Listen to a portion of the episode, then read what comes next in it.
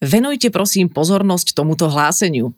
Prepáčte, že vás vyrušujem, moje meno je Adela Vinczeová a chcem vám povedať, že v živote každého z nás sa objavujú chvíle, keď je nám naozaj ťažko a bolí nás duša. Život sa niekedy nevyvíja tak, ako by sme chceli a môžeme sa cítiť zmetený, slabý, nešťastný, nahnevaný, sklamaný, bez síl, aj na hrane. Bremeno, ktoré nám niekedy prinesie život, môže byť príliš ťažké a je úplne v poriadku, ak o tom niekomu povieme. Je ľahšie niesť ho na chvíľu spolu s niekým, kto nám pomôže alebo počká, kým sa zmenší. Ak vás práve bolí duša. Nezostávajte so svojou bolesťou o samote. Pomoc existuje. A je tu pre vás na non-stop anonymnej krízovej linke pomoci na bezplatnom čísle 0800 500 333. Prajem vám veľa síl a bezpečné cestovanie. Koniec hlásenia. To, čo ste práve počuli, je špeciálne hlásenie, ktoré vzniklo v spolupráci IPčka, Železníc Slovenskej republiky a Adely Vinczeovej a ktoré bude pri príležitosti Svetového dňa prevencie samovrážd znieť od 8. do 15. septembra 25 krát za deň na každej vlakovej stanici na Slovensku. Myšlienky na samovraždu totiž dlhodobo patria k najčastejším témam, ktoré sa na našich linkách pomoci objavujú. Napríklad len za prvý polrok roka 2021 to bolo až 4054 kontaktov. K tomu však treba pripočítať aj ďalších 1336 rozhovorov, ktorých nás vyhľadali ľudia všetkých vekových kategórií priamo pri pokuse o ukončenie života. Iste viete, že v našom podcaste sme sa tejto téme venovali už viackrát. Zďaleka sme ju však nevyčerpali a preto sa na ňu dnes pozrieme opäť. Tentokrát z často opomínaného pohľadu rodičov, ktorých dieťa je samovraždou ohrozené alebo sa stalo jej obeťou. Čo títo rodičia prežívajú, aké psychické, ale aj fyzické reakcie môžu u nich nastať, kedy je dieťa prepustené do domácej opatery, ako pre neho vytvoriť bezpečné, ale zároveň dôverné prostredie, ako s ním alebo s jeho súrodencami o tejto téme hovoriť a zmizne vôbec niekedy bolesť zo straty vlastného dieťaťa.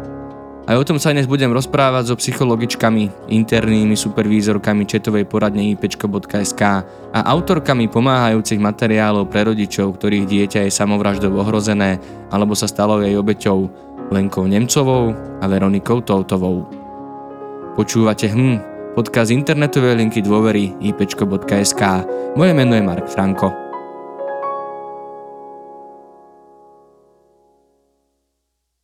Tak ja som veľmi rád, že môžem v našom podcaste privítať Lenku Nemcovú. Lenka, ahoj. Ahoj. A Veroniku Tóthovú. Veronika, vítaj. Ahojte. Tak ja na začiatok tejto veľmi náročnej témy sa musím asi opýtať jednu dôležitú otázku, že či sa dá vôbec predstaviť tá bolesť rodičov, ktorých dieťa sa stalo obeťou samovraždy, alebo vôbec ten strach rodičov, ktorých dieťa bolo v ohrození samovraždou. Je to vôbec niečo pre ľudí, ktorí takéto niečo nezažili, vôbec predstaviteľné? To je naozaj taká náročná otázka a je to teda aj náročné predstaviť si to, alebo skúsiť si to vôbec predstaviť, že čo sa vlastne vo vnútri týchto rodičov odohráva. A je to teda aj z tých našich skúseností, je to tie ich pocity, to ich prežívanie po takejto skúsenosti sú veľmi individuálne, čo vlastne ako keby prispieva ku zložitosti tej predstavy, ku náročnosti toho. Ale naozaj taký ten pocit musí byť naozaj nepredstaviteľný, mimoriadne náročný a v ideálnom prípade by sme ho neprijali nikomu, ale z tých našich skúseností sa to teda naozaj stáva a preto sme aj tu, preto by sme o tom radi hovorili. Naozaj, tak ako Lenka povedala, tak my sami, rodičia, zatiaľ nie sme. O to ťažšie to je pre nás niečo takéto predstaviť, ale aj keď máme okolo seba nejakých rodičov alebo hovoríme aj na našich linkách pomoci s tými rodičmi, ktorí si niečo takéto zažívajú alebo s niečím takýmto náročným prechádzajú, tak naozaj je to naozaj až neopísateľné, aké niečo také náročné môže byť a ako to niektorí ľudia zvládajú a naozaj si to len ťažko možno predstaviť. Mhm. Ale ako si vravela, ste v kontakte vlastne s týmito rodičmi, ktorí takéto niečo zažijú, tak možno z týchto skúseností, z týchto poradenských rozhovorov začneme tou situáciou ohrozenia samovraždou, teda situáciou, kedy sa dieťa pokúsi o samovraždu. Aké emócie, aké reakcie nastávajú u rodičov, keď sa dozvedia takúto správu, že ich dieťa vôbec myslelo na takéto niečo a dokonca pristúpilo k takémuto činu? Čo prebieha hlavou rodičov v takejto situácii? Ja teda chcem povedať, že máme tú našu skúsenosť z tých našich liniek pomoci, aj z chatovej, aj z telefonickej linky, aj z tej e-mailovej, že rodičia sa na nás obracajú. A obracajú sa pri rôznych situáciách. Či už je to práve možno nejaké obavy o to ich dieťa, pretože možno si všimli nejakú zmenu správania alebo majú pocit, že sa niečo v živote toho ich dieťaťa deje a chcú sa poradiť, že čo môžu urobiť. Alebo sa nás obracajú naozaj už potom, keď si niečím takýmto prechádzajú. Či už keď to dieťa bolo ohrozené tou samovraždou alebo teda aj potom, ako zomrelo na samovraždu. V všetkých týchto prípadoch sa nás obracajú. Uh-huh. A teda tie emócie, ktoré môžu nastať v tom prvom prípade, vlastne kedy to ešte nedospelo k tomu tragickému koncu. Čiže je tam asi aj nejaký pocit, môže tam byť teda nejaký pocit úľavy a šťastia, teda že to, nazvem to v úvodzovkách, dopadlo dobre, ale zároveň tam asi nastupujú aj mnohé iné negatívne emócie a možno až fyzické reakcie. Lenka, čo asi sa môže diať v takejto situácii? Ktoré reakcie vlastne môžeme považovať za normálne a prirodzené pre takýto typ náročnej stresovej situácie? Tých reakcií, ako si aj sám povedal, môže byť mnoho a sú naozaj veľmi individuálne. Čiže to, čo prežíva jeden rodič, sa nemusí odohrávať u toho ďalšieho. Ale z toho, ako hovoríme s rodičmi, ktorým si niečím podobným prešli, tak sa stretávame s viacerými reakciami. Môže to byť napríklad šok proste z toho, čo sa stalo, zrazu také naozaj možno necítenie ničoho z toho šoku. Potom nejaký pocit tej bezmocnosti, že tí rodičia možno teraz proste nevedia, že čo s tým majú robiť. Majú pocit, že v tej situácii nevedia nejakým spôsobom prispieť, nejak ju ovládnuť. Môže to byť hnev. Či už možno aj na to dieťa dokonca, na okolie, na lekárov, na odborníkov, že je úplne prirodzené hľadať v tejto situácii nejakého vinníka, ktorý by bol ako keby možno zodpovedný za nejaké takéto správanie. A to je úplne prirodzené, že sa to spája s takým hnevom. Samozrejme úplne prirodzený je strach. Strach o to naše dieťa, o to, čo bude ďalej, aká bude tá budúcnosť. A na druhej strane je to takisto, ako si aj povedal Marek, obrovská úľava a vďačnosť možno za to, že to nedospelo k tomu tragickému koncu, ale za to, že to dieťa je stále naživé. Úplne časté sú možno u tých rodičov aj nejaké pochybnosti. Hej? Rodičia si dávajú otázky, čo som urobila zle, čo som mohla urobiť inak, hej? Aby to k tomuto nedošlo. Proste cítia nejaké pochybnosti o tej svojej výchove, o tej možno kvalite jej, o tom prístupe k dieťaťu. Často sa stretávame s tým, že pri hľadaní toho vinníka sa rodičia obviňujú vlastne v rámci tohto aj sami seba. Alebo sa stretávame s tým, že možno hovoria o tom, že majú strach z toho, že sa to môže zopakovať, hej? Že to možno nebolo to posledné, ale že môže k tomu dospieť opakovanie a vlastne zaujímajú sa o to, že čo môžu urobiť, aby sa to nestalo, že ako tomu predísť. Takisto môžu niekedy hovoriť, že častokrát je takou ako keby zvládacou stratégiou to zľahčovanie možno tej situácie, dať si od nej taký odstup a hovoriť možno o tom, že to možno bolo len z nejakej pozornosti, snažíme sa hovoriť o tom a takýmto spôsobom sa na to pozrieť, aby to pre nás nebolo nejakým spôsobom až tak veľmi zraňujúce. Tým pádom môžu mať rodičia pocit, že ich sa tá situácia netýka, že vlastne ako keby odborníci by sa mali o toto dieťa postarať. A všetky ako keby tieto reakcie sú to len niektoré reakcie z mnohých a všetky sú úplne prirodzené. Neexistuje reakcia, ktorá by bola zlá alebo nesprávna a rodičia majú na ne úplné právo. Že naozaj tieto reakcie sú úplne v tejto situácii na mieste. Mhm. Spomenula si, že ten strach rodičov z toho, že by sa ten pokus, alebo že by sa opäť dieťa mohol dostať do ohrozenia samovraždou. K tomu sa nedostaneme. Skôr skúsme sa teraz pristaviť možno pri takom oficiálnom postupe toho, že čo nasleduje potom, ako možno to dieťa niekto nájde, alebo teda dôjde vlastne k ošetreniu tými záchrannými zložkami. Hneď potom to vlastne môže ísť naspäť do domácej opatery, alebo je vlastne na mieste iný postup, možno nejaká hospitalizácia alebo podobne. Pokiaľ sa vlastne bavíme o akútnom ohrození samovraždou, kedy vlastne napríklad rodič príde do tej situácie, kedy je dieťa akútne ohrozené samovraždou a jeho život alebo zdravie je v ohrození, tak by do tejto situácie určite mala byť privolaná rýchla zdravotná záchranná služba, ktorá vlastne dokáže tomu dieťaťu poskytnúť tú pomoc, ktorú práve potrebuje. Z tých našich skúseností je dieťa pod takomto zážitku, takéto skúsenosti hospitalizované v nemocnici, na psychiatrickom oddelení alebo v psychiatrickej nemocnici a je mu vlastne poskytnutá tá pomoc, ktorú vlastne potrebuje, aby naozaj to jeho zdravie a ten jeho život ostal v poriadku. Dieťa vlastne tým pádom nie je pustené hneď domov, ale je dôležité, aby bolo o ňoho postarané tak, ako môže. Čiže je mu poskytnutá psychologická a psychiatrická starostlivosť v takej miere, aby prišlo k tomu momentu, kedy dieťa bude môcť ísť domov, kedy bude môcť vlastne v tom živote naplno pokračovať.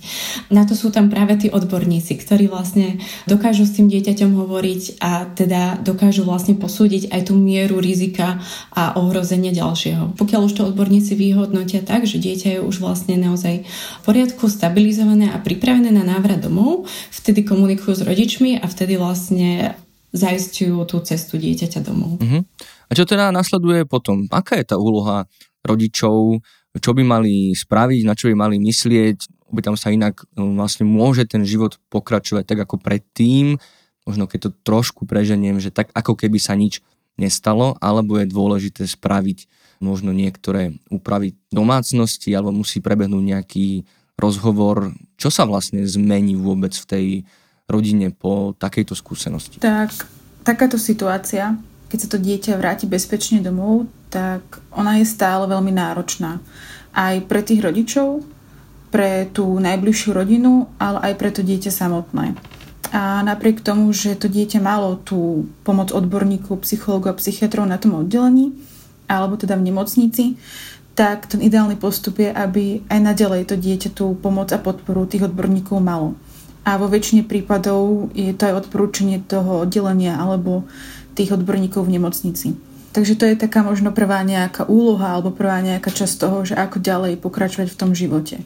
Že naozaj dať tomu dieťaťu tú podporu a pomoc, ktorú potrebuje, aby mohol pokračovať v tom svojom živote čo najviac spokojne a v poriadku a rovnako aj dať pomoc tej rodine alebo same sabému ako rodičovi alebo jeho súrodencom. V tomto určite súhlasím s Veronikou a takisto z tých našich skúseností je dôležité, naozaj je to niečo, čo sa stalo, čiže je nemožné hrať sa alebo pokračovať v tom tak, ako to bolo úplne doteraz, niečo k nejakej zmene v tom živote dojde a to je úplne v poriadku. Ale však vždy je možné urobiť niečo preto, aby ten život bol čo najpríjemnejší, čo najviac pohodovejší, aby to riziko a ohrozenie bolo čo najmenšie. A v rámci toho vyhľadania odbornej pomoci, odbornej konzultácie, tak je určite dôležité možno zmeniť, urobiť pár krokov v tej domácnosti, zmeniť niečo, aby tá domácnosť bola viac bezpečnejšia.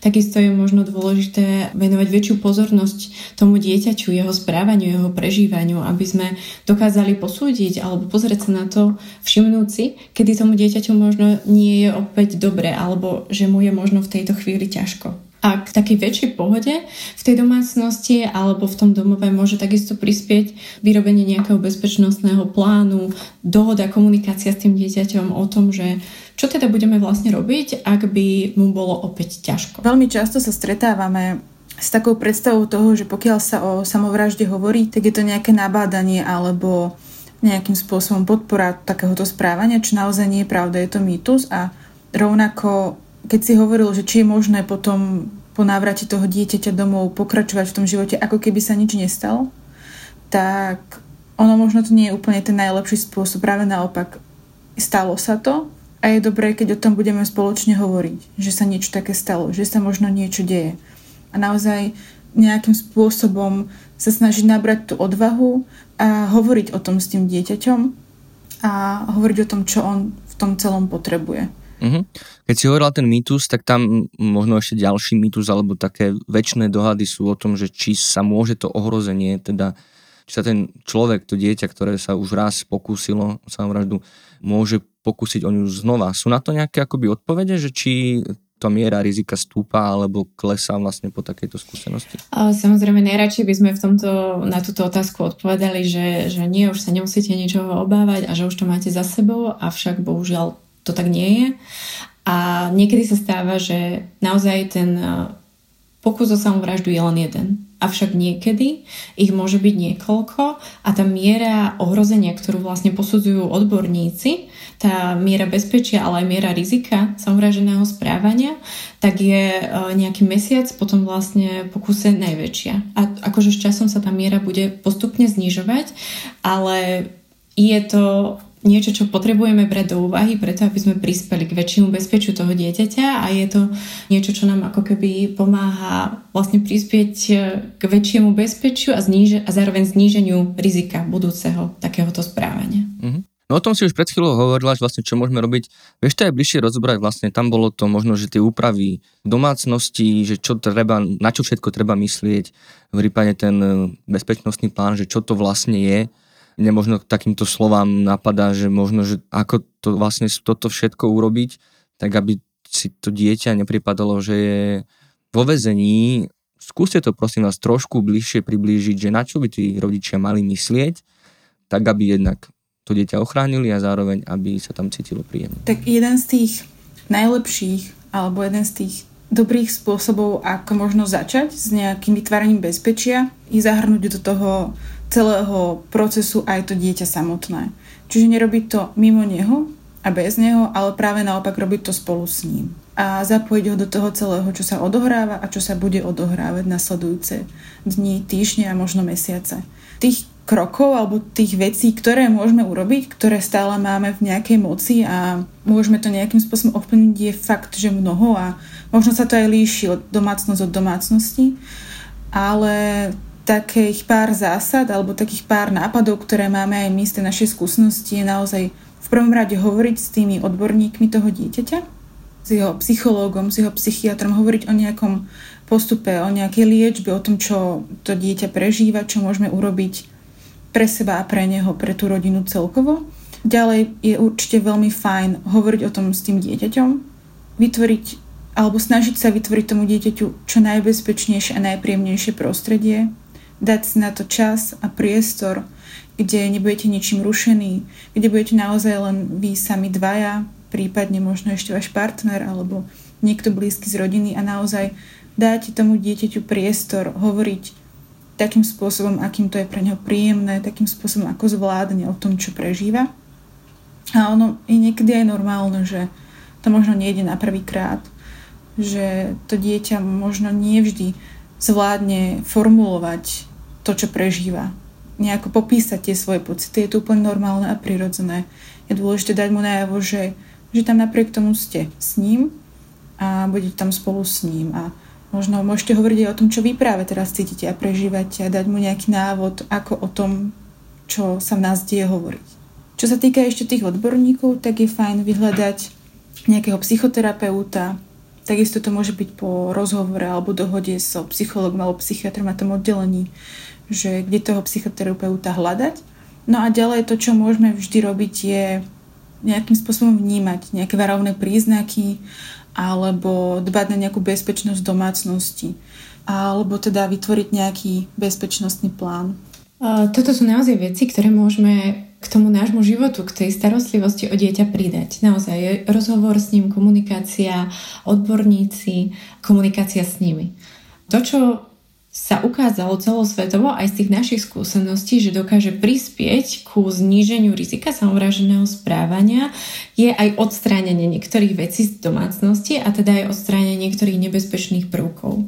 K týmto prvkom patria na Slovensku nie až tak možno rozšírené, ale sú to zbrane, čiže v podstate odstránenie zbraní z domácnosti alebo ich zabezpečenie na mieste, ku ktorému dieťa nebude mať prístup, buď či už v nejakom trezore, ktorý bude zakodovaný a podobne. Ďalším takýmto prostriedkom sú lieky, ktoré by mal mať vlastne ich dávkovanie a prístup k ním na starosti rodič alebo teda iný opatrovateľ dieťaťa. Sem vlastne by sme k takýmto prostriedkom, ktoré je dobré odstrániť alebo zamedziť prístup dieťaťa k ním, tak mali by k ním spadať aj nejaké ostré predmety, či už sa bavíme o nožoch, žiletkách alebo iných. Takisto drogy, alkohol, kľúče od motorového vozidla, ku ktorému máte v domácnosti prístup, možno nejaké lana alebo zabezpečí vlastne prístup k oknám na strechu na vysokom poschodí A takisto by sa mohli spadať vlastne nejaké buď čistiace prostriedky, ktoré by mohli vlastne nejakým spôsobom ohroziť alebo ublížiť dieťaťu. Tých vecí, ktoré môžeme takto vo svojom dome urobiť, tej našej domácnosti urobiť, je fakt strašne veľa. Tuto bol len taký ako zoznam toho, s čím sa stretávame my najčastejšie, ale samozrejme nie vždy je možné urobiť všetko z tohto zoznamu a je to tak úplne v poriadku. No každý jeden malý krok alebo každý jeden nejaký malý nejaká takáto ochrana je proste fajn a pomôže to k zníženiu toho rizika. Presne tak, vy ako rodičia to dieťa svoje poznáte najlepšie a vaši jeho odborníci poznajú najlepšie ten ich zdravotný stav. Preto je vlastne ako keby tá komunikácia s nimi veľmi dôležitá aj v tomto a dokáže vám pomôcť aj presne v nastavovaní tejto bezpečnej domácnosti. Je úplne v poriadku sa ich na to pýtať a hovoriť s nimi o tom.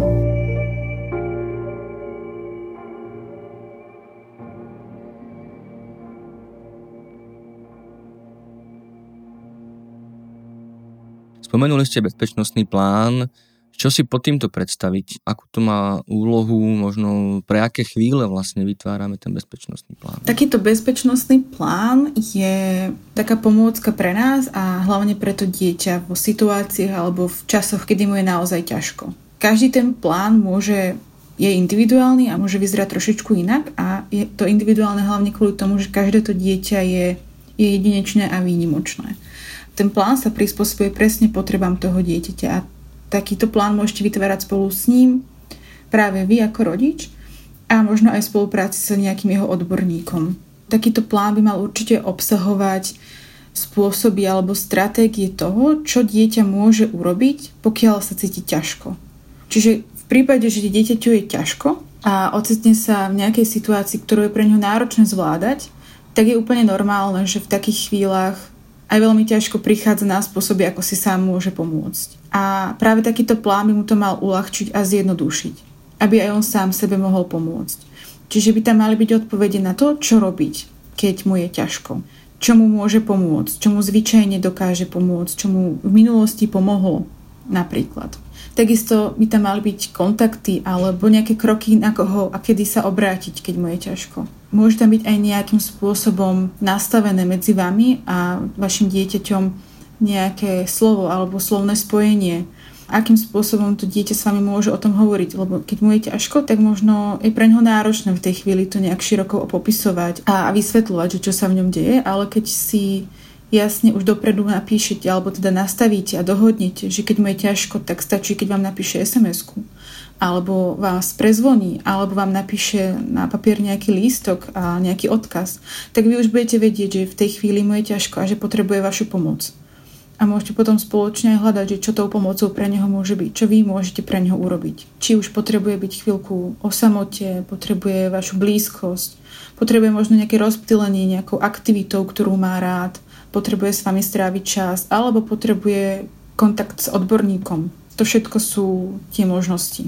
Čiže bezpečnostný plán môžeme chápať naozaj ako plán akýchkoľvek krokov, akúkoľvek dohodu medzi vami, medzi rodičom, dieťaťom a odborníkom, ktoré naozaj to dieťa môže podniknúť a ktoré bude mať ideálne nejak reálne uchopiteľné v tom momente, kedy mu bude ťažko.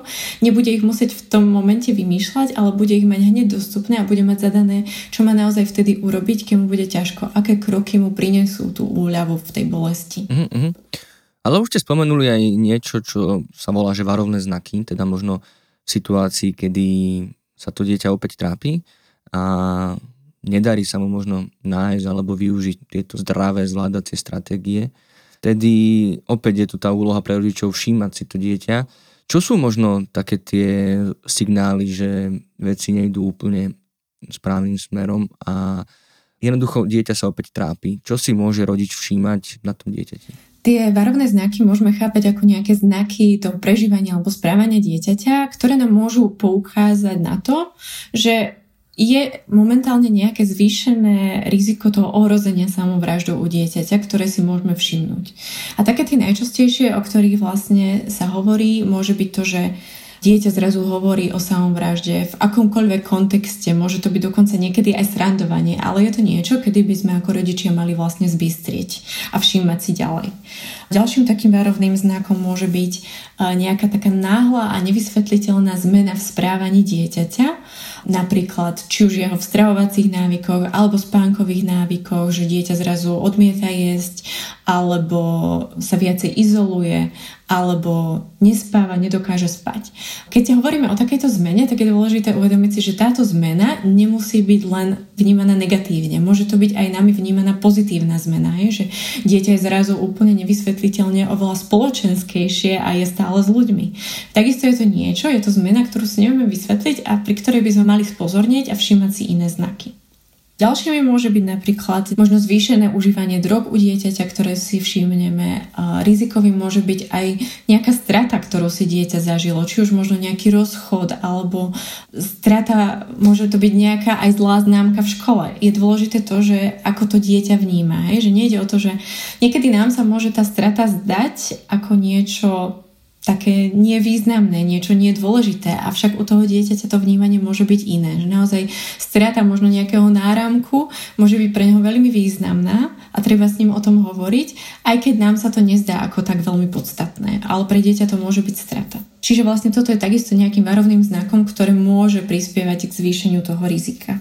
Medzi ďalšie môže patriť aj také viditeľnejšie zbavovanie sa alebo darovanie nejakých svojich vecí, to, že nájdeme možno list, nejakú rozlúčku alebo taký ďakovný list, možno zanedbávanie starostlivosti o seba, či už psychickej alebo fyzickej, a takisto časté bývajú možno také prejavy beznádeje, žiadne plány do budúcna. A takýchto varovných znakov môže byť oveľa viacej a môžu sa veľmi líšiť. Či už to je v závislosti od osobnosti dieťaťa, od jeho veku, od jeho pohlavia. Je to naozaj niečo, čo vy ako rodič môžete poznať vlastne najlepšie. Môžete vedieť, že ako sa možno dieťa správalo naposledy, keď bolo ohrozené touto samovráždou alebo predtým.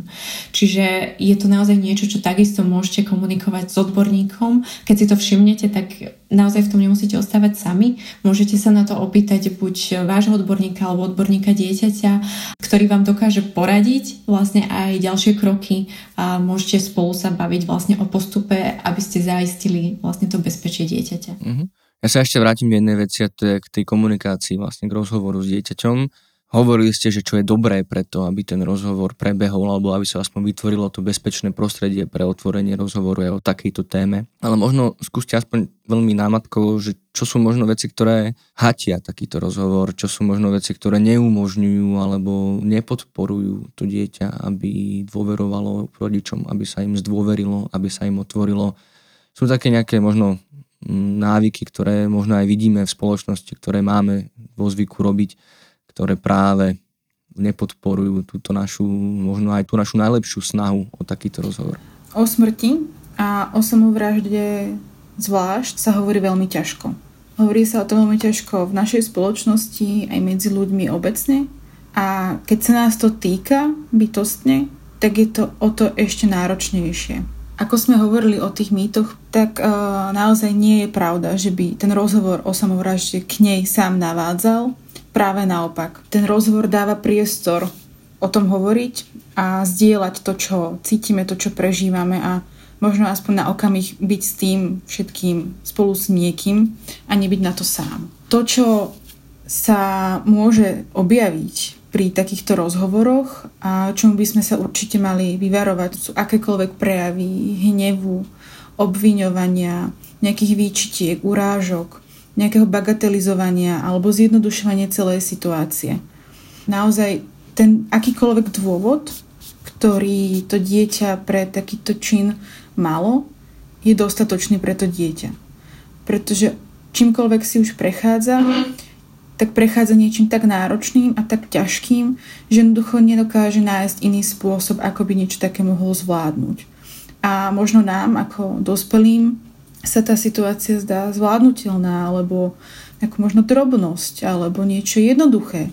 Ale musíme aj myslieť na to pri tom, že predsa sme starší, sme o niečo skúsenejší a máme nejaké vzdelávanie a máme nejaké skúsenosti za sebou v tom živote, ktoré nám pomáhajú zvládať náročné situácie, čo to naše dieťa možno v tej chvíli a v tom veku ešte nemá. Nemá tie stratégie a zvládacie mechanizmy alebo nejaké spôsoby, ktoré by mu pomohli náročné chvíle zvládnuť. Takže je fakt dôležité čokoľvek, čo sa tomu dieťaťu deje a odohráva v živote, brať naozaj vážne a pristúpať k tomu s vážnosťou, ktorá tomu prislúcha. Dať tomu dieťaťu priestor na ten rozhovor. Priestor, aby on sám vyjadril, čo prežíva, svojimi slovami, tak ako to on cíti, tak ako to on dokáže pomenovať. Keď sme hovorili na začiatku o tom, že v takýchto chvíľach a situáciách my sami, alebo vy sami ako rodič prežívate celé množstvo emócií a sú fakt, že rôzne a nie je ani jedna z tých reakcií a emócií správna alebo nesprávna, všetky sú úplne prirodzené, tak áno, aj to, že sa hneváte, to, že prežívate nejakú vinu alebo cítite nejakú vinu, aj to je v poriadku. Ale je fajn a je veľmi, veľmi dôležité, aby to dieťa malo vo vás istotu, aby cítilo to bezpečie od vás. Čiže keď ste nahnevaní alebo možno plačete alebo by ste chceli kričať, tak to najlepšie, čo môžete spraviť, je komentovať a hovoriť o tom otvorene, čo prežívať. Čiže áno, ja som naštvaná, som nahnevaná a je mi proste zle z toho, že sa niečo takéto udialo, pretože ťa milujem, pretože mi na tebe záleží a aj mi smutno z toho, že prechádzaš niečím tak ťažkým. Ale som rada, že si tu a že teraz o tom môžeme hovoriť. Čiže naozaj snažiť tomu dieťaťu čo najviac vysvetliť to, čo my sami prežívame. Aby malo čo najmenšiu možnosť si tie naše reakcie, tie naše emócie nejakým spôsobom pretvoriť alebo nejak inak vysvetliť. No z toho všetko, čo sme doteraz povedali, mi dosť vychádza, že to je ako obrovská záťaž pre rodičov vlastne a zabezpečiť aj tú domácnosť, vytvárať tú bezpečné prostredie pre dieťa, zvládať tie vlastné emócie, ktoré zákonite po takejto skúsenosti prídu. Ako sa dá o seba postarať? Ako možno myslieť na seba, aby sme mohli byť tou oporou pre to okolie, možno aj pre druhého rodiča a zvlášť teda pre to dieťa, že čo môže pre seba rodičia v takejto chvíli robiť? Úplne súhlasím s tým, že naozaj pre rodičov je to obrovský záťažová situácia a že naozaj momentálne sa teda stali oporou a proste podporným stĺpom pre niekoho, komu je naozaj ťažko alebo bolo naozaj ťažko. A robia kroky k tomu, aby tomu dieťaťu dali všetko, čo potrebujú, aby prispeli k tomu bezpečiu a robia to aj napriek tomu, že im samým je z toho ťažko. Je to proste niečo, naozaj, ako sme na začiatku hovorili, niečo nepredstaviteľné. Čiže, milí rodičia, ak aj teraz počúvate tento podcast, tak vám z našej strany naozaj patrí v tomto obrovský obdiv a vďaka za to, čo robíte. A naozaj by sme radi povedali, že je úplne v poriadku a je veľmi dôležité, aby ste sa v tomto celom dokázali postarať aj sami o seba. Dopriať si naozaj tú podporu, ktorú dávate vy ďalej, dopriať si tú oporu a tú úľavu od toho všetkého, čo sa možno teraz okolo vás deje a hlavne v tom nezostávať o samote. Čiže naozaj nájsť si nejaké tie svoje oporné zdroje, nájsť si možno nejakého odborníka, s ktorým môžete o tomto aj vy hovoriť, lebo aj to je veľmi dôležité. Nájsť si možno nejakých priateľov, ktorým o tom môžete hovoriť.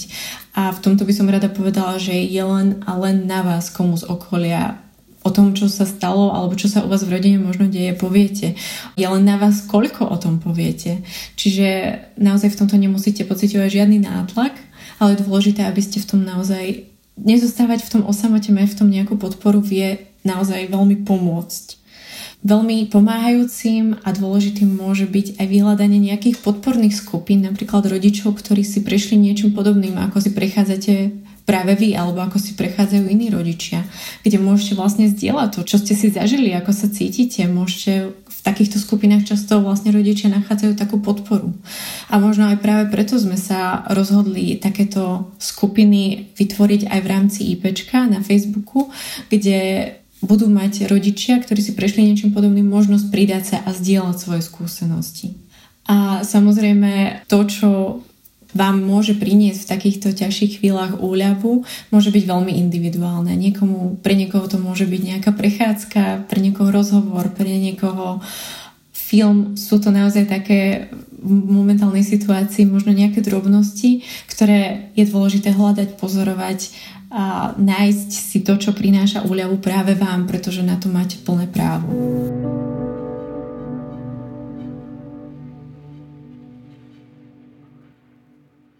Posuňme sa teraz možno trošku ďalej a to možno ešte k náročnejšej situácii rodičov, ktorých dieťa sa stalo obeťou samovraždy. To je naozaj situácia, ktorú si ja určite nedokážem predstaviť, takže to, čo vlastne o čom vy viete hovoriť, je o tých vašich skúsenostiach z rozhovorov s týmito rodičmi. Čo prežívajú oni? Aké fyzické reakcie, pocity alebo situácie vlastne nasledujú v takejto chvíli, keď prídeme o to naše dieťa? Marek, keď si povedal, že si to ty sám nevieš určite predstaviť, tak v tejto chvíli sa obzvlášť k tebe pripájam, pretože naozaj nech sa snažím akokoľvek, tak si to predstaviť neviem a ani nechcem. Pretože tá ťažkosť, tá bolesť a to trápenie, ktoré prežívajú rodičia dieťaťa, ktoré sa stalo obeťou samovraždy, je neskutočne náročné. Je to niečo fakt nepredstaviteľne ťažké, pretože akákoľvek strata blízkej osoby je ťažká.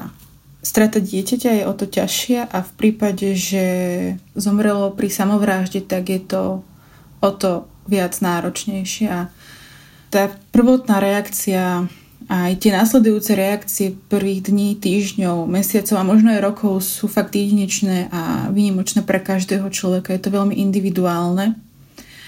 Po strate blízkej osoby prichádza na rad smútenie a aj to smútenie má nejaké fázy, nejaké štádia a pre každého z nás je jedinečný spôsob smútenia. Každý jeden z nás sa s takouto situáciou vyrovnáva po svojom a svojím vlastným spôsobom. Ale čo si určite môžeme povedať, sú možno tie najčastejšie alebo najbežnejšie alebo možno také tie, s ktorými sa my sami najviac stretávame, reakcie ľudí, ktorí stratili svoje dieťa a ktorí stratili svoje dieťa pri samovražde.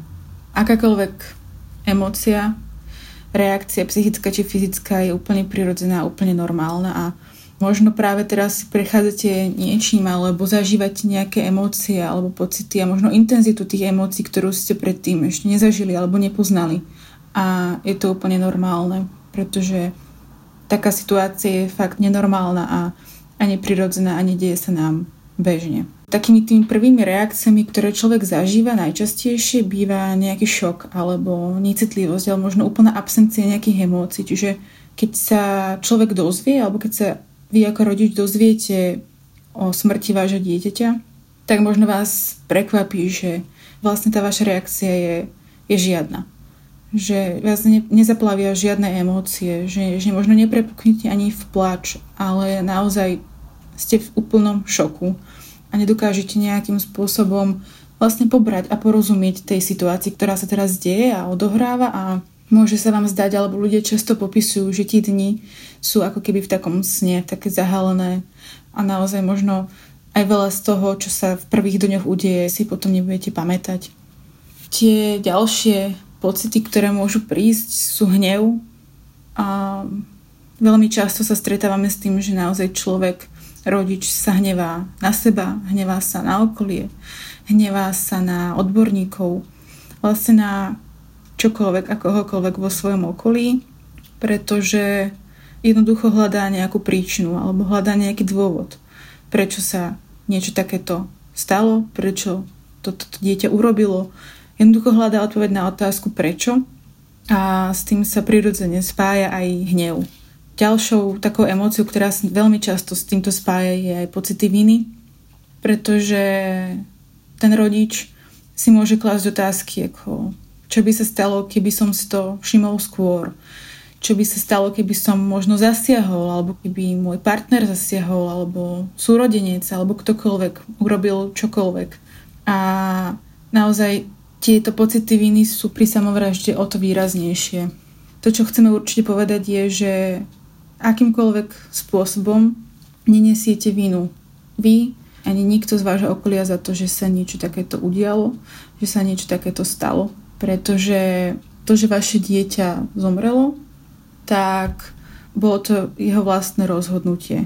Pretože si prechádzal niečím ťažkým a náročným a možno sa toho chcel zbaviť, ale proste za tento jeho čin nenesiete zodpovednosť. Takisto sa veľmi často stretávame s nejakými pocitmi úzkosti alebo s nejakými pocitmi hľadania alebo túžby opäť sa s tým dieťaťom stretnúť. Takisto sa môže stať, že to dieťa budete počuť, budete ho cítiť, budete ho vidieť a je to úplne prirodzené. Je to Je to jedna z takých stratégií, ktorú ľudia zažívajú, aby tie prvé dni boli možno o kúsok ľahšie a zvládnutelnejšie. Môžeme cítiť nejakú hanbu alebo úľavu, či úplne taký ten najbežnejší a najčastejšiu reakciu je smútok. Môžeme plakať, môžeme byť smutní, môžeme naozaj veľa plakať a je to úplne v poriadku a je úplne OK, keď niekto neplače, každý má to svoje tempo, každý má ten svoj spôsob, ako sa s niečím takým vyrovnáva. Keď som hovorila o tej úlave, tak niekedy je pre rodičov ťažké priznať, že pociťujú aj nejakú úľavu. Pretože to je možno na ten prvý pohľad nejaká pozitívna emócia v tejto ťažkej situácii, ale vo väčšine prípadov sa tá úľava spája s tým, že ten rodič vie, že to dieťa si prechádzalo niečím ťažkým, náročným a tá úľava prichádza, keď si uvedomí, že to náročné a ťažké pre to dieťa skončilo. A ďalej, čo ešte by som možno rada spomenula, je, že môžete pociťovať aj nejaký strach. Strach o svojich blízkych, strach o seba, o možno vašho partnera alebo ďalšie deti, ktoré doma máte. Pretože to, čo sa teraz deje, nikto nečakal, nepredpokladal a prirodzene môžete uvažovať nad tým, že ako budú vyzerať vaše najbližšie dni a s tým sa spája veľa neistoty, ktorá ten strach a úzkosť vyvoláva, čo je úplne prirodzené a normálne. Nastupujú aj nejaké fyzické reakcie? Môžeme niečo cítiť aj na tele? Áno, určite aj to telo nám dáva veľmi jasne najavo, že si prechádzame niečím netypickým a náročným, že si telo prechádza samo nejakým stresom a vypätím. Tiež tých reakcií môže byť veľa a pre každého sú možno špecifické, ale tie najčastejšie, ktoré by som možno rada spomenula a možno hovorila o nich, že sú úplne prirodzené, je strata chuti do jedla alebo nejaké problémy s trávením. Môže sa stať, že v prvých dňoch alebo týždňoch naozaj nemáte chuť jesť. Nemáte vôbec chuť na jedlo. Možno máte problémy aj s prehltaním alebo s tým stravovaním ako takým. Alebo naopak, jete príliš veľa. Tak či onak, sú to ťažkosti, ktoré sú prirodzené a to, čo by som možno rada spomenula, je, že pokiaľ tieto ťažkosti s tým jedlom, trávením a konzumáciou jedla trvajú pár dní až týždeň alebo 2 týždne, tak je fajn možno sa obrátiť na nejakého obvodného lekára. Ďalšou bežnou reakciou sú problémy so spánkom. Ľudia často popisujú to, že sa im ťažko zaspáva, že majú zlé sny, že majú nočné mory, alebo že možno majú strach vôbec ísť spať a zaspávať, pretože buď jedna z tých možností je, že práve v tom sne prichádzajú tie zlé sny a nočné mory. A druhá taká možnosť, ktorou sa stretávame, je, že ľudia nechcú ísť spať, pretože sa boja toho zobudenia. Pretože s tým zobudením prichádza ten stret s tou realitou, ktorý je extrémne ťažký. A to, čo v týchto chvíľach pomáha, je vytvoriť si nejakú spánkovú rutinu a nejaké zvyky, pretože to telo, ten spánok a oddych potrebuje, zvlášť v takýchto vypätej situácii. Čiže nájsť si možno nejaké zvyky, ktoré to zaspávanie nám trošku uľahčia a možno myslieť na nejakú telesnú aktivitu a pravidelný pohyb aj v týchto dňoch a v týchto chvíľach, pretože nám to tiež prináša nejaké benefity toho kvalitnejšieho spánku. Veľmi často sa stretávame s tým, že ľudia popisujú nejaké pocity alebo prejavy paniky, úzkosti, bušenie srdca, dýchavičnosť. Panický atak ako taký je veľmi strašidelná skúsenosť, ale dôležité je si fakt uvedomiť, že sa dá zvládnuť, dá sa prekonať a akékoľvek tieto pocity oni pominú. A v neposlednom rade tak tým, že je telo vystavené nejakému napätiu a nejakému stresu, tak ten organizmus je oslabený a možno náchylnejší na nejaké vírusy, nejaké baktérie, nejaké choroby. Takže je určite veľmi dôležité myslieť na odpočinok, na pohyb, na zdravú a pravidelnú stravu a postarať sa aj o to naše telo.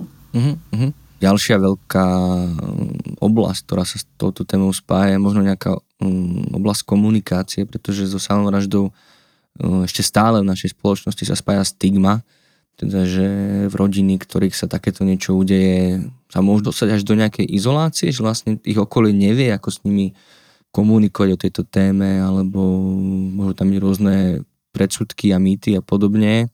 Ako sa možno vyrovnať s týmto, že nevie, my nevieme sami, možno tí sami rodičia nevedia, ako s blízkymi hovoriť o tejto téme a tí blízky zároveň tiež nevedia, ako možno pomôcť tým konkrétnym rodičom o tom rozprávať. Čiže ako možno na túto komunikáciu? Ja by som len naozaj akože z tých našich skúseností sa naozaj stretávame s tým, že tá stigma ohľadom samovraždy alebo rozhovorov o smrti tu v spoločnosti stále je. A môže to vlastne prispievať v nás možno aj k takým pocitom viny, hanby alebo nejakej možno slabosti, nejakého očakávania obvinenia od tej spoločnosti, čo vlastne ako keby prispieva k tomu vyvolávaniu nás nejakého strachu z vyhľadania tej pomoci. To je jeden taký prejav možno tej stigmatizácie. Druhý môže byť to, že to naše okolie, tá naša spoločnosť častokrát nevie, ako reagovať na nejakú takúto situáciu, ako možno poskytnúť tú pomoc. Čiže môžeme sa stretávať s viacerými prejavmi takými to a naozaj sa s tým stretávame aj v tých rozhovoroch s rodičmi, ktorí sa na nás obracajú. Že naozaj preto je to častokrát ako keby sa obrátia aj na tie linky pomoci, pretože sa sprvu snažia vyhľadať nejakú tú anonymnú pomoc a tá anonymita im ako keby pomáha pracovať s týmito pocitmi, ktoré môžu vďaka tej, alebo kvôli tej stigme prežívať. To, čo je dôležité si uvedomiť, že je naozaj len a len na vás, s kým a o čom budete hovoriť. A taká situácia, ako proste strata dieťaťa alebo jeho samovražda je naozaj veľmi náročná a ako sme si už hovorili, tak vyvoláva mnohé reakcie, ktoré môžu byť fakt, že individuálne, môže to byť totálna zmes a výbuch týchto emócií a je naozaj dôležité z tej našej skúsenosti o nich hovoriť. Je len na vás, že s kým o tom budete hovoriť, kedy o tom budete hovoriť a v akej miere budete o tom hovoriť, ale dokáže to naozaj byť veľmi pomáhajúce v tejto situácii.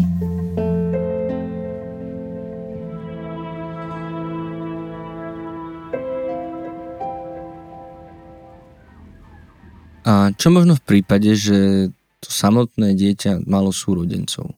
Čiže tam mi napadajú dve otázky, že čo vlastne môžu títo súrodenci alebo možno iné blízke deti v rodine prežívať a potom možno ako s nimi o tejto téme hovoriť. Tak reakcia detí na takúto stratu je opäť, tak ako u dospelých, veľmi individuálna a jedinečná. A možno to, čo je špecifické pre tie deti, je to, že nejaký pojem smrti alebo nejaká predstava tej smrti a tej straty je pre mnohé z tých detí, alebo môže byť pre tie deti niečo nové, niečo doteraz nepoznané.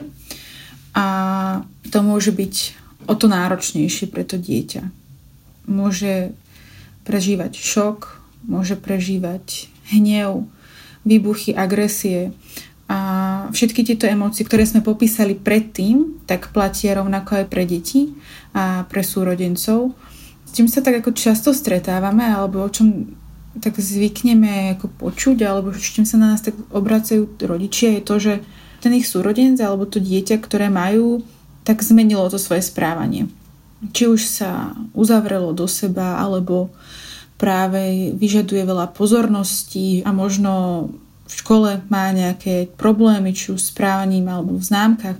To všetko je úplne prirodzené, pretože ono si takisto prechádza teraz nejakou obrovskou náročnou situáciou, ktorú sa snaží nejak zvládnuť tak, ako to najlepšie vie a je to obrovská záťaž pre to dieťa. Je preto veľmi dôležité aj s tým dieťaťom o tom hovoriť. A ten najlepší spôsob, alebo ten najlepší prístup, akým to môžeme urobiť, alebo to, čoho sa držať, je úprimnosť. Mnohokrát sa možno stretávame s tým, že je ťažké o tom hovoriť o samovražde, hovoriť o smrti.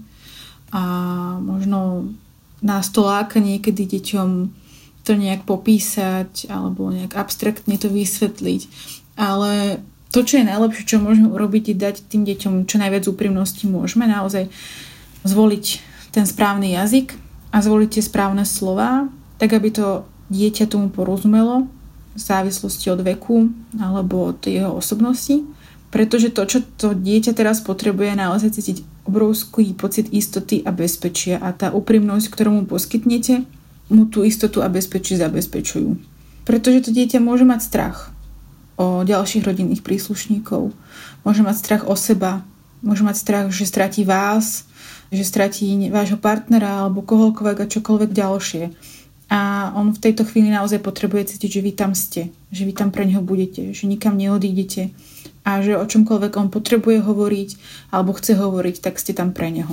Niekedy môže byť taký fajn postup, keď s tým dieťaťom začne hovoriť najprv niekto iný, možno teta, babka, detko, niekto blízky, s kým má veľmi dobrý vzťah. To je fakt na vás, že aký spôsob si zvolíte, hlavne teda z toho dôvodu, ako vám to je príjemné, ako vám je to čo najpríjemnejšie v tej situácii. Povedala si, že treba voliť správne slová. My už sme toto v našom podcaste viackrát spomenuli, že na slovách záleží, na tom, ako veci nazývame. Vy vo vašom materiáli teda píšete, že nie sú úplne vhodné formulácie, napríklad vybral si smrť, alebo rozhodol sa zomrieť. My ich často možno vidíme v médiách, alebo teda sú to veľmi časté, veľmi používané takéto vety, frázy. Čo je vlastne na nich zlé a možno akými slovami by sme mali popísať deťom to, čo sa stalo? No, tie formulácie, ktoré si ty spomenul, tak môžu fakt naznačovať napríklad to, že smrť je lepšia ako život, alebo že taká samovražda je rozumný akt alebo premyslený akt, čo mnohokrát proste nie je. A rozhodne to ani nie je lepšia voľba ako život. Čiže naozaj tomuto sa odporúčame vyvarovať a možno skôr o tej celej situácii hovoriť ako o niečom, čo sa stalo, čo je ťažké, či náročné, čo v nás vyvoláva obrovské množstvo emócií. Kľudne o nich môžeme hovoriť, že ako sa my ich cítime. Ale hlavne hovoriť o tom, že jeho súrodenec sa trápil. Prechádzal s niečím ťažkým, náročným a v tej chvíli nevidel inú cestu, nevidel inú možnosť, ako sa toho trápenia zbaviť. Vo vás to môže vyvolať hnev alebo smutok, čo je úplne v poriadku, je to prirodzené a viete, že možno tá pomoc existuje a že situácia sa dá zvládnuť, že sa dá riešiť, že existuje pomoc a že vás možno mrzí alebo trápi alebo sa hneváte, že ten jeho súrodenec tú pomoc si nevypýtal alebo nedostal tak, ako ju potreboval. Takže nejakým takýmto spôsobom sa o tom dá hovoriť a naznačiť tomu vášmu dieťaťu, že nech si aj on čímkoľvek prechádza, tak tá pomoc tu je aj pre neho a existuje nejaká cesta von.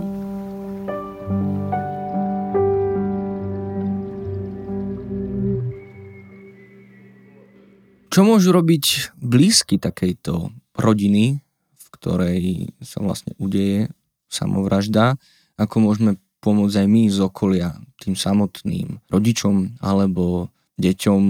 Akým spôsobom im môžeme pomôcť vlastne možno aj v jednom, aj v druhom prípade zvládnuť takéto obdobie alebo zvládnuť takúto situáciu? Tak v prvom rade byť tam. Byť toho súčasťou, byť tam pre rodičov, byť tam pre tie deti. Možno miesto nejakého hľadania toho najlepšieho postupu alebo zoznamu, čo človek má urobiť a ako pomôcť, je to možno najjednoduchšie a najlepšie spýtať sa, čo ten človek potrebuje, čo to dieťa teraz potrebuje. Pretože pre každého to môže byť niečo iné. Niekomu možno fakt padne dobre, keď mu prinesiete obed a niekomu padne dobre, keď budete s ním sedieť a rozprávať sa. Možno dieťaťu padne dobre, keď s ním spravíte úlohy do školy alebo pôjdete s obsom von. Pre každého to môže byť fakt niečo iné a keď chcete pomôcť, tak pomôžte tak, ako to ten človek naozaj potrebuje v tej chvíli.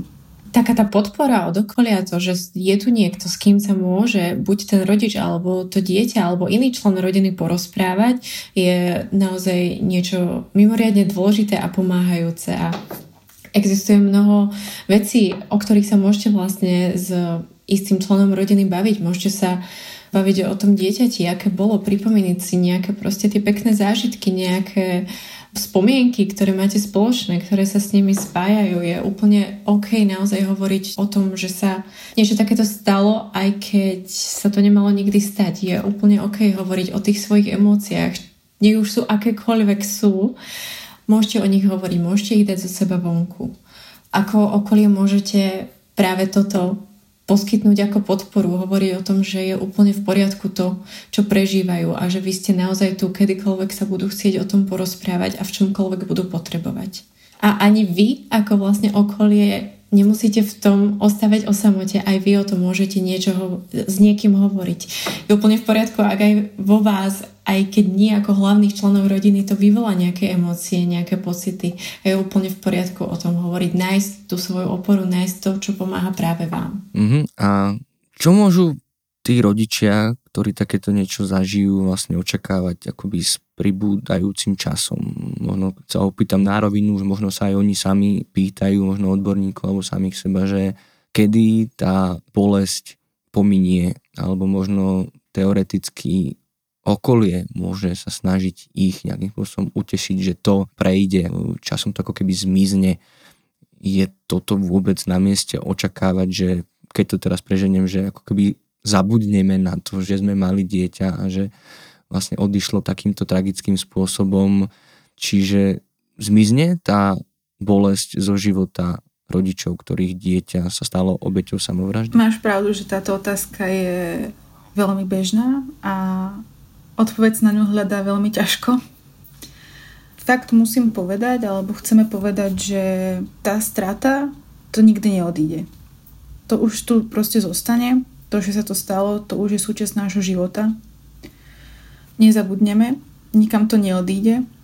Ale tá bolesť, ktorú cítite, alebo cítime teraz, tesne potom, dni, týždňa, mesiace po tej udalosti, je intenzívna a naozaj veľká, silná a ona s postupom času sa môže stať naozaj znesiteľnejšou a môže sa meniť. Aj tá intenzita tých pocitov, aj jednotlivé tie emócie sa menia, prichádzajú, odchádzajú. A s pribúdajúcim časom sa stávajú znesiteľnejšie a zvládnutelnejšie.